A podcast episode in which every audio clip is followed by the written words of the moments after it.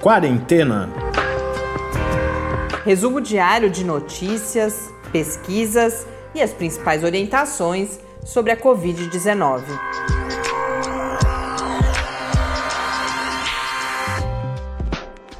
Quarentena, dia 210. Olá, estamos aqui para esse nosso duzentésimo décimo encontro no Quarentena. Eu sou Mariana Pedso. Neste domingo, diferente do que a gente veio fazendo nos últimos domingos, em que a gente compartilhava com vocês o áudio das nossas lives do projeto Quarentena ao Vivo. Nesse domingo, infelizmente, a gente não vai poder fazer isso, tivemos um imprevisto, a live dessa semana precisou ser cancelada e será remarcada, já estamos trabalhando nisso, mas aí eu preparei para esse domingo uma entrevista sobre um tema bastante interessante aparentemente não relacionado diretamente com a Covid-19, mas a gente vai justamente entender as pontes que a gente pode estabelecer. Foi divulgada recentemente a, a, publicação por pesquisadores eh, brasileiros, com colaboradores também de outros países, de um estudo realizado sobre as epidemias de febre amarela que a gente teve no Brasil entre os anos de 2016 e 2018, com números de casos muito. A, febre amarela, que a gente costuma pensar nela como mais restrita à região amazônica, outras regiões do país e o, estado de São Paulo, é, muito, né? A cidade de São Paulo falou-se muito disso, principalmente entre julho de 2017 e fevereiro de 2018. E agora esses pesquisadores publicaram um estudo de análise genética, genômica, que conseguiu mapear exatamente quais foram as ondas de introdução do vírus no ambiente urbano. A gente, felizmente, o que a gente teve naquele momento, havia um receio muito grande da gente ter a transmissão urbana, mas gente, o que a gente teve foi a, a transmissão silvestre, e na entrevista vocês vão entender um pouco melhor o que isso significa e eles conseguiram então fazer todo esse mapeamento. Então a gente estará falando de febre amarela, mas o que é interessante é que a tecnologia usada, que é uma tecnologia bastante inovadora, é a mesma que agora está sendo usada por esse mesmo grupo de pesquisadores para o acompanhamento da Covid-19 no Brasil, e essa não é a única coincidência. Essa questão da transmissão da febre amarela, da, dessa, da, da infecção das pessoas a partir do, do mosquito que, que vive em áreas silvestres, também traz um, um, um outro paralelo com a Covid-19, que é, são os riscos que a gente passa a correr quando a gente tem uma relação com um ambiente que não é saudável e vai se aproximando cada vez mais pelo desmatamento, pelo crescimento urbano aí uh, descontrolado dessas regiões onde nós temos esses patógenos. Então, sobre tudo isso, eu conversei com um dos autores do artigo, que é o Renato de Souza, pesquisador do Instituto Adolfo Lutz, e agora na entrevista vocês certamente poderão compreender melhor alguns dos pontos que eu levantei nesse início. Renato, muito obrigada por você ter aceito o, o, nosso convite, a gente poder apresentar aqui o estudo que vocês realizaram e traçar também esses paralelos com o nosso assunto principal aqui no podcast, que é a, a Covid-19. Mas antes, queria falar então do estudo de febre amarela que vocês publicaram agora e que puderam, em relação à, à, à epidemia, aos surtos que aconteceram entre 2016 e 2018, fazer toda uma análise da trajetória da, dessas infecções, do vírus, aqui no país, a partir de análises genômicas em, do, no, do vírus em mosquitos e em macacos. Então, queria que você explicasse, essa é uma curiosidade que a gente tem visto muitos estudos, né, sobre a própria Covid agora, do rastreamento da doença, mas como que você, a partir de uma amostra colhida em mosquito, em macacos, você consegue fazer esse mapa de como que a doença chega, como é que ela se espalha. Na verdade, nós utilizamos é, o fato, do, dois fatos muito interessantes. Primeiro, o fato da velocidade evolutiva do vírus ser muito rápida. É, a taxa de substituição de nucleotídeos, que determina a velocidade de evolução do vírus, é muito superior, por exemplo, à do homem. Ela é um milhão de vezes mais rápida do que a do ser humano. Isso significa que o tempo que o vírus demora para é, evoluir é uma escala temporal semelhante ao tempo que os eventos estão ocorrendo. Dessa forma, se você tiver uma amostra de vírus ao longo de uma ocorrência, ao longo de uma epidemia, se você estabelecer as relações de parentesco, as relações filogenéticas entre esses vírus, o que na verdade nós estamos reconstruindo é a história daquela epidemia. Porque como os eventos evolutivos do vírus é, seguem mais ou menos uma escala temporal semelhante à dos eventos epidemiológicos, ao você reconstruir esse parentesco, você reconstrui a cadeia de transmissão. Dessa forma, nós conseguimos, a partir é, de amostras colhidas ao longo de um evento epidemiológico, como a epidemia de febre amarela, reconstruir a cadeia de transmissão, ou seja, reconstruir como essa transmissão ocorreu temporalmente. Agora, outro fato interessante que nós usamos. Nós temos a posição geográfica de cada um desses casos. A posição geográfica desses casos, elas têm uma distância geográfica entre si. Se nós fizermos um comparativo entre a distância geográfica e a distância é, genômica entre as amostras, nós conseguimos também traçar o caminho que essas amostras, que esse vírus está realizando e o tempo que ele está demorando para realizar esse trajeto. Então, nós conseguimos, a partir das informações genômicas e do posicionamento geográfico dessas amostras, traçar um paralelo histórico, por conta da evolução do vírus representar um tempo é, muito semelhante àquele dos eventos epidemiológicos, e uma posição é, espacial, porque a distância geográfica nós conseguimos comparar com a distância genômica entre as amostras. E vocês, essas amostras eram colhidas só em mosquitos e macacos, né? Não, não, não se trabalhou com amostras de, de seres humanos? Não, nós trabalhamos então nesse trabalho com o evento básico da transmissão da febre amarela. A febre amarela no, no, no Brasil é uma doença silvestre. Tá? Mesmo com o número de casos que nós tivemos, a estrutura da febre amarela ainda é uma estrutura silvestre. Então, nós optamos por trabalhar com a estrutura silvestre justamente para tentar evitar qualquer viés da, do, do, próprio transporte que o ser humano poderia estar causando. Afinal de contas, uma pessoa pode ficar doente num lugar e ser detectada em outro.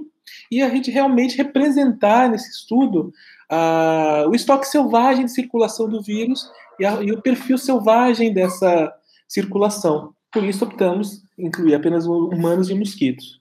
Isso traz um paralelo com outro aspecto que foi destacado na divulgação, que é como prevenção, ainda falando da febre amarela, como prevenção, a importância de você justamente monitorar a presença do vírus na população de macacos, que uh, com uma observação, inclusive, de que se a gente olhar só para a população humana, inclusive, uh, a gente não consegue ter essa prevenção adequada. Se você pudesse falar um pouco que, que sistemas de monitoramento são esses que são necessários e por que, que, é importante a gente usar, olhar para. É claro que isso tem uma relação com o que você acabou de colocar, né, com essa estrutura uh, silvestre, mas o que precisa ser feito para que a gente possa, por exemplo, prever o, o que vai acontecer no futuro e, e se precaver?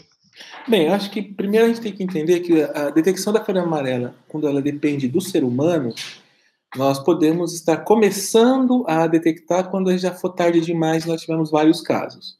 Isso acontece porque a febre amarela, muito semelhante à dengue, uh, não é todas as pessoas que vão desenvolver uh, um caso clássico da doença. Na verdade, é, sintomáticos com a, a, uma febre amarela clássica vão ser menos de 20%. Então, quando nós temos 10 casos de febre amarela, nós estamos falando, na verdade, de uma ocorrência de 10 casos que, que apresentaram um caso clássico. E isso está escondendo 80 outros casos que não apareceram. Ou seja, nós chegamos tarde na história. O primata não humano, principalmente o bugio, ele já é muito mais sensível que o ser humano. Cerca de 90%, nós acreditamos, dos bugios apresentam sintomas e morrem. Então, se nós monitorarmos os bugios, nós vamos é, detectar a doença antes. E antes também, porque ela vai ocorrer primeiro na floresta, no ambiente silvestre, antes dela começar a atingir o homem, que é uma exposição acidental é, e que demora muito mais tempo de começar a ocorrer os casos. Então, criando um sistema de vigilância baseado na detecção do primata não humano, nós vamos estar trabalhando numa detecção precoce da circulação do vírus, trabalhando na detecção da sua introdução naquela região, coisa que se nós formos trabalhar com o ser humano pode ser uma detecção tardia e dificilmente nós vamos detectar a introdução, e sim já quando o vírus entrou, circulou algum tempo e ganhou momento para conseguir atingir a população humana. Vou aproveitar que você falou nessa exposição acidental e na estrutura silvestre para traçar um primeiro paralelo, pedir que você comente um primeiro paralelo com a Covid-19 e olhando para o futuro, inclusive, porque havia todo um temor na, na, entre 2016 e 2018 de que a gente passasse a ter uma transmissão uh, urbana da febre amarela, que aí a, a situação se agravaria muito, isso felizmente acabou não acontecendo, mas um dos motivos que essa exposição acidental, ou talvez o, o, principal motivo pelo qual essa exposição acidental acontece e a gente vive situações como a gente viveu em 2016 a 2018, é a aproximação da, do, dos aglomerados uh, humanos, e principalmente das cidades, desse ambiente silvestre que é algo que tem relação com essa situação que a gente está vivendo agora também, com, com a emergência do SARS-CoV-2 e, portanto, da pandemia. Então, se você puder comentar um pouco com a gente é, os riscos que vêm dessa é, ocupação do espaço e dessa proximidade e de, de, um, de uma relação com o ambiente que nos traz as situações como o que a gente viveu com a febre amarela e agora com a Covid-19 também. E como que a gente pode se prevenir, né? Eu acho que o principal paralelo que nós podemos traçar é que a Covid-19 e a febre amarela são doenças emergentes. E elas emergem da interação negativa que o ser humano está tendo com o meio ambiente. Nós temos uma interação predatória, muitas vezes, uma interação, é, eu diria que beira ao abusivo, aonde nós invadimos espaços é, que pertenciam a, a, um ambiente silvestre, nós pegamos espécies desse ambiente silvestre, trazemos para próximos de nós. Quando não fazemos isso, nós somos obrigar, nós obrigamos essas espécies a se adaptarem a uma proximidade forçada ao ambiente urbano, e isso tudo vai gerar é, situações de contato. Essas situações de contato entre o ser humano e espécies silvestres representam a oportunidade de um vírus saltar daquela espécie silvestre para o ser humano. Isso é o que aconteceu com a febre amarela, porque os primatas não humanos estão cada vez mais próximos de nós. Afinal de contas, nós estamos pressionando os ambientes florestais e eles estão cada vez mais precisando ocupar os espaços invadidos pela cidade. Tanto é que muitos casos de primatas não humanos foram detectados dentro de cidades em populações de primatas que foram forçados a colonizar o ambiente de pequenos fragmentos dentro de cidade, em saguis ou até mesmo bugios. Isso mostra uma situação muito complexa, onde espécies que são silvestres estão sendo, estão sendo obrigadas a viver dentro de um, é, de um ambiente mais restrito, muito próximo do homem, e isso acaba causando esse tipo de transmissão. Esse é o principal paralelo. Porque a Covid-19, sendo um coronavírus de emergência silvestre, com certeza emergiu em algum momento da interação homem algum animal. Até o momento não foi muito claro qual animal foi, mas essa interação ocorreu. É, é claro, a, provavelmente foi um outro tipo de interação, mas é, essa interação o ambiente, do ambiente silvestre com o ambiente urbano, com o, com o, contato com o ser humano, vai gerar cada vez mais oportunidades de outros patógenos emergirem dessa forma.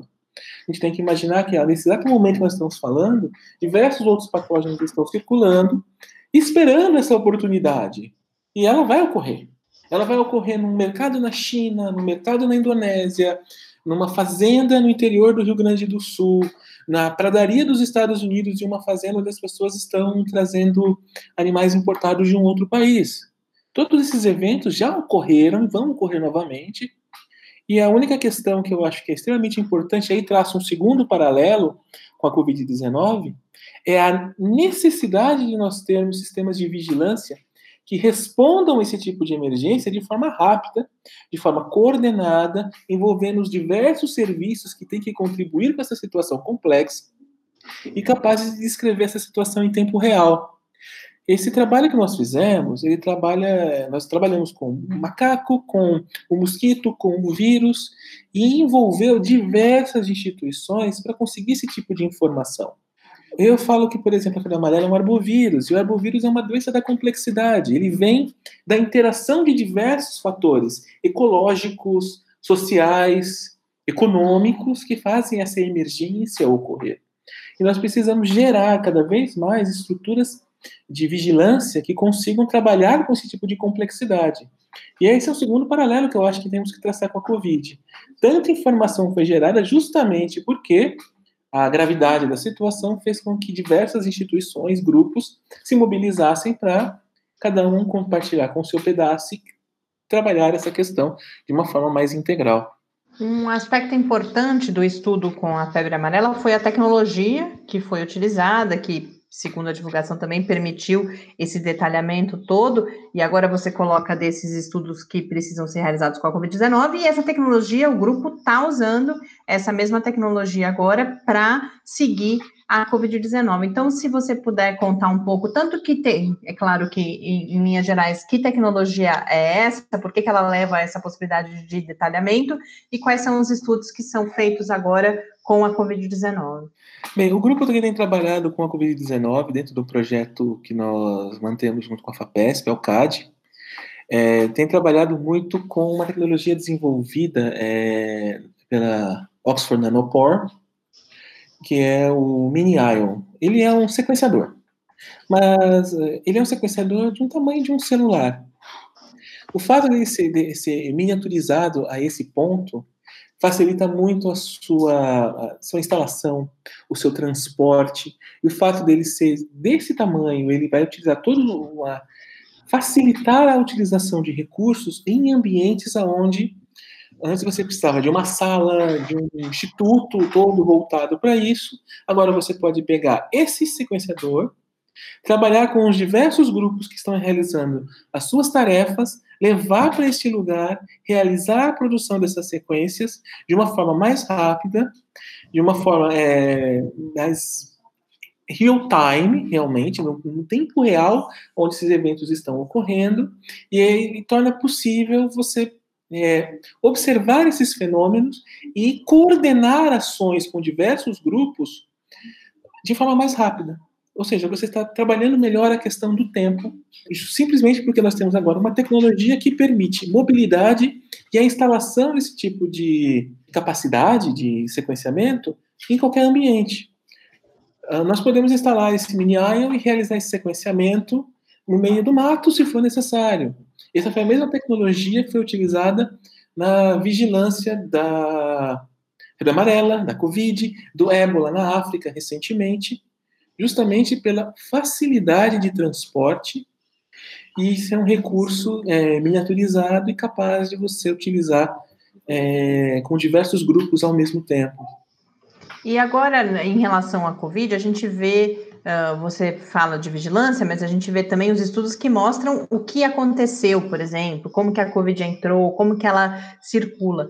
Por, só para a gente concluir agora, por que, que é importante esse conhecimento? Por que, que é importante a gente ir uh, fazendo esse mapa da doença, de certa forma, para o presente e também para o futuro? Por duas razões básicas. A primeira é necessário entender o que aconteceu para que nós possamos gerar estruturas de resistência para evitar que isso aconteça novamente. Isso é um ponto básico. Se a gente não entende como uma doença emerge, quais são as nossas fragilidades, aquilo vai acontecer da mesma forma, em outra situação, rapidamente. Então, nós não vamos conseguir gerar políticas de saúde pública que vão responder às necessidades preventivas é, frente às futuras ameaças. Então, entender o que aconteceu é extremamente importante. Há também uma outra razão que é mapear o que aconteceu para nós gerarmos respostas adequadas. Não apenas pensando na prevenção, mas entender como aquela diversidade ocorreu e como ela está evoluindo para gerarmos, por exemplo, vacinas adequadas, estruturas de resposta, é, de tratamento adequado, ou então gerar modelos é, preventivos. De, como, por exemplo, na febre amarela, foi muito interessante que, a partir dos estudos realizados, ele embasou uma série de projeções que nos permitiam entender como o vírus estava circulando e distribuir a vacina de forma adequada, por exemplo.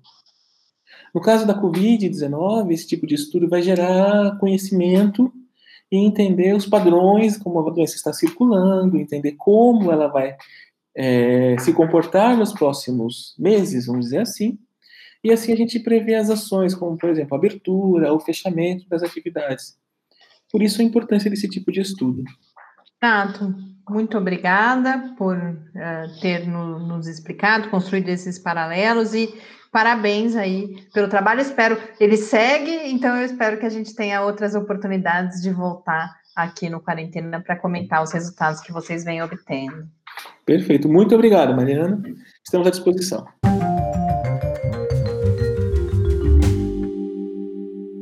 Volto aqui para encerrar mais esse episódio do Quarentena.